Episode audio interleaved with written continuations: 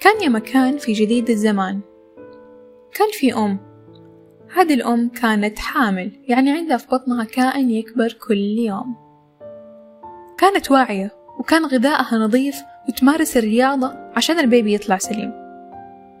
كانت غالبا تتغذى على الفحم الغاز الطبيعي السليلوز الملح والنفط الخام. وكانت تمارس رياضات مختلفة زي التقطير والترشيح. شوي شوية بدأت تتكون السلاسل الهيدروكربونية ومر الجنين بكل مراحل البلمرة والتكثف المتعدد. وجاء الوقت أخيرا إنه نكتشف جنس الجنين. هل هو من اللدائن ولا من ال thermoset؟ الدكتورة قالت لها إنه من اللدائن يعني ممكن تذوب مع الحرارة وتتجمد مع البرودة. وفي حال ما كنتوا تعرفوا إيش ال thermoset هو عكس اللدائن بالضبط يعني ما تذوب ولا تتجمد مع اختلاف درجات الحرارة. Anyways الأم طارت من الفرح لما أذنها سمعت كلام الدكتورة وجلست تقول أخيرا الحمد لله يا رب أنا لازم بنتي هذه تكون عضو فعال في المجتمع وتخدم البشرية.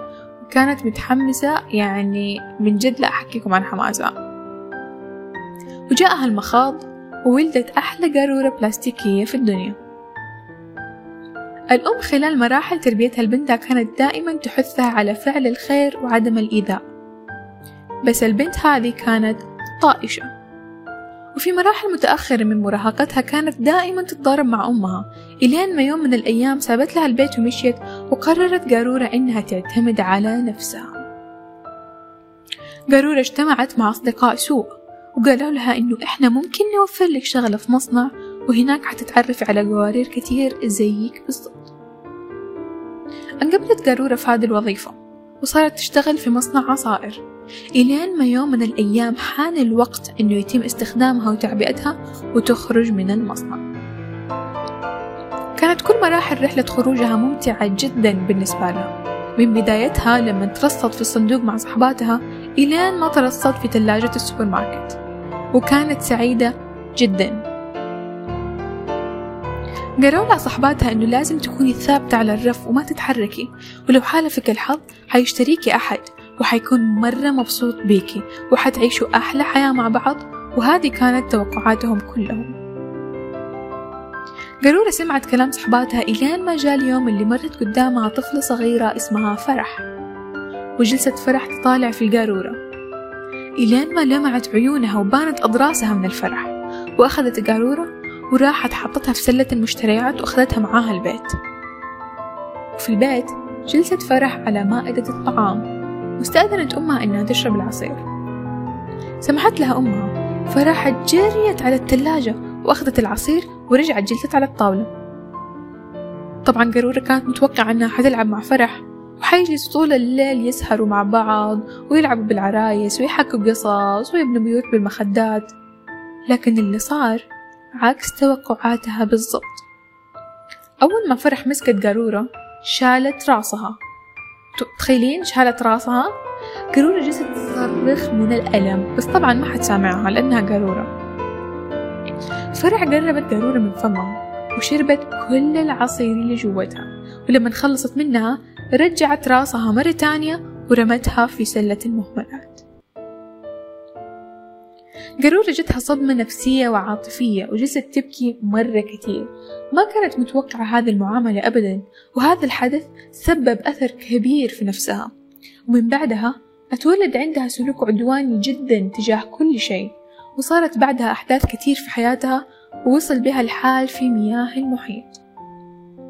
وبسبب سلوكها العدواني صارت تؤذي كل شيء قدامها الهواء والماء والتربة والحشرات والحيوانات وكل شيء بالنسبة لها سيء وكل أحد قابلته كان بالنسبة لها مصدر خطر. طيب في هذه القصة يا ترى اللوم يقع على مين؟ طيب حقول لكم شيء. إذا الإنسان في اليوم لازم يشرب اثنين لتر ماء والقارورة العادية فيها تقريبا تقريبا 500 ملي يعني في اليوم حيستخدم حوالي أربع قوارير. أربعة في 365 عشان نحسب المعدل في السنة. يعني 1460 قارورة في السنة الواحدة للفرد الواحد. طيب 1460 في 7 بليون.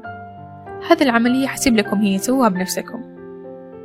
متخيلين كمية البلاستيك اللي تستهلكه البشرية بس في قوارير الموية وخلال سنة واحدة؟ طب هذه بس القوارير. طيب والأكياس والمصاصات وكل الأشياء التانية اللي نستهلكها كل يوم. طيب تعرفوا قد إيش القارورة تجلس عشان تتحلل؟ أربعمية وخمسين سنة. أربعمية وخمسين سنة عشان القارورة تتحلل في الطبيعة. طيب تعرفوا كم حيوان يموت سنويا بسبب التلوث؟ ثلاثة ونص مليون كل سنة. طب لو استمر الوضع كده إيش حيصير بعد مية سنة؟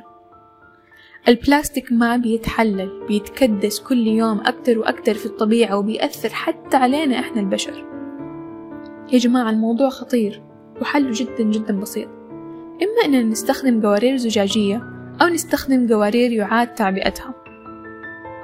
يا جماعة ما ينفع نكون أنانيين وما ينفع نحمل أولادنا وأحفادنا مسؤولية أنانيتنا. وخلينا ناخدها من باب إماطة الأذى مو بس عن الطريق عن الكرة الأرضية كلها. وصلنا لنهاية البودكاست. كان معكم نوال. شكرا على وقتكم ودمتم سالمين.